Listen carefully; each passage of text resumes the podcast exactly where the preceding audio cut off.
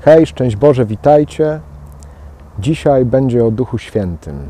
Jeżeli było o Ojcu i o Synu, musi być o Duchu Świętym. Z ósmego rozdziału listu do Rzymian. Ci, których prowadzi Duch Boży, są synami Bożymi. Nie przyjęliście przecież ducha niewoli, aby trwać w lęku, ale przyjęliście ducha, który czyni was dziećmi. W nim wołamy Abba Ojcze. Właśnie ten duch zaświadcza naszemu duchowi, że jesteśmy dziećmi Boga. A jeśli jesteśmy dziećmi, to i dziedzicami. Dziedzicami Boga, a współdziedzicami Chrystusa. Tak długo już mówimy o Ojcu, tak długo mówimy o Jezusie, a jeszcze nie wspomnieliśmy o Duchu Świętym. Wiemy, że wierzymy w Boga jedynego, który jest Ojcem, Synem i Duchem Świętym i niepodobna tego rozdzielić.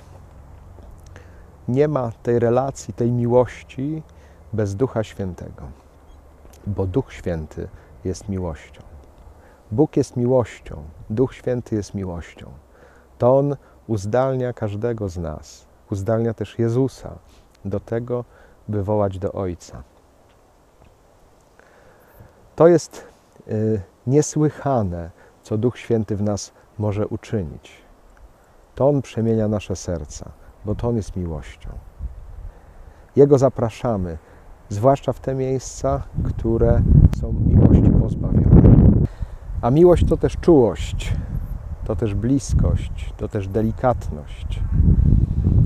I tylko w Duchu Świętym można mówić do Boga, który jest Ojcem, tatusiu, bo właśnie to słowo Abba znaczy tatusiu że ja się nie zwracam do Boga w takich oficjalnych słowach Ojcze, ale zwracam się do Niego pieszczotliwie. Zwracam się do Niego tatusiu, Abba. Tak chcę z Nim rozmawiać, a On tak chce rozmawiać ze mną. Taką bliskość może dać tylko Duch Święty. Tylko Duch Święty może nas do tego uzdolnić, aby mówić do Boga, który jest Ojcem, tatusiu. Duch Święty też jest tym, który uzdalnia nas do modlitwy, właśnie do tej czułej rozmowy z Ojcem. Kiedyś ojca Joachima Badeniego spytał dziennikarz, na czym polegała modlitwa Jezusa. On powiedział to w trochę trudnych słowach, pewnie naczytał się wcześniej mistrza Eckharta. Mówi, modlitwa Jezusa była nieustannym poznawaniem tego, jak jest poznawany przez Ojca jako Jego Syn. Już to upraszczam. Modlitwa Jezusa była nieustannym poznawaniem tego, jak widzi Go Ojciec. Poznawanie spojrzenia Ojca. I tak jak my poznajemy Ojca w Duchu Świętym, tak samo i On nas poznaje w Duchu Świętym. Te spojrzenia nasze mają się właśnie w Duchu Świętym spotykać, abym ja poznawał Jego, a On, żeby poznawał mnie. Abym ja mógł odkryć to, kim ja jestem, właśnie w Jego spojrzeniu na mnie. W Jego spojrzeniu, które jest czułe, które jest bliskie, a które jest takie dlatego, że jest w Duchu Świętym. Święty Paweł mówi, ale nauczył się tego od samego Jezusa, jeżeli jesteście dziećmi, to i dziedzicami. Jeżeli dziedzicami, to znaczy, że to wszystko do Was należy.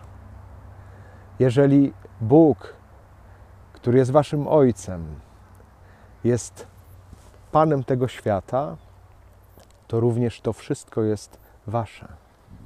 Tak jak słyszeliśmy w tej przypowieści o miłosiernym Ojcu.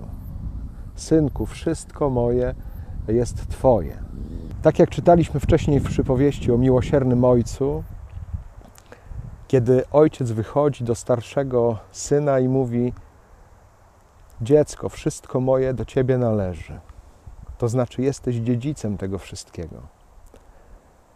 Dlatego, jeżeli jesteś synem, jeżeli jesteś dzieckiem, to znaczy, że jesteś dziedzicem i to wszystko do ciebie należy. Bóg jest Panem tego świata. Dlatego Tobie chcę to wszystko powierzyć. Chcę też przez to nauczyć Cię właśnie w Duchu Świętym to wszystko kochać, żebyś to wszystko widział jako swoje, żebyś kochał to wszystko i umiał temu służyć według tego właśnie, kim jesteś i jaki jesteś. Dopiero w Duchu Świętym będziesz mógł zrozumieć, co masz robić.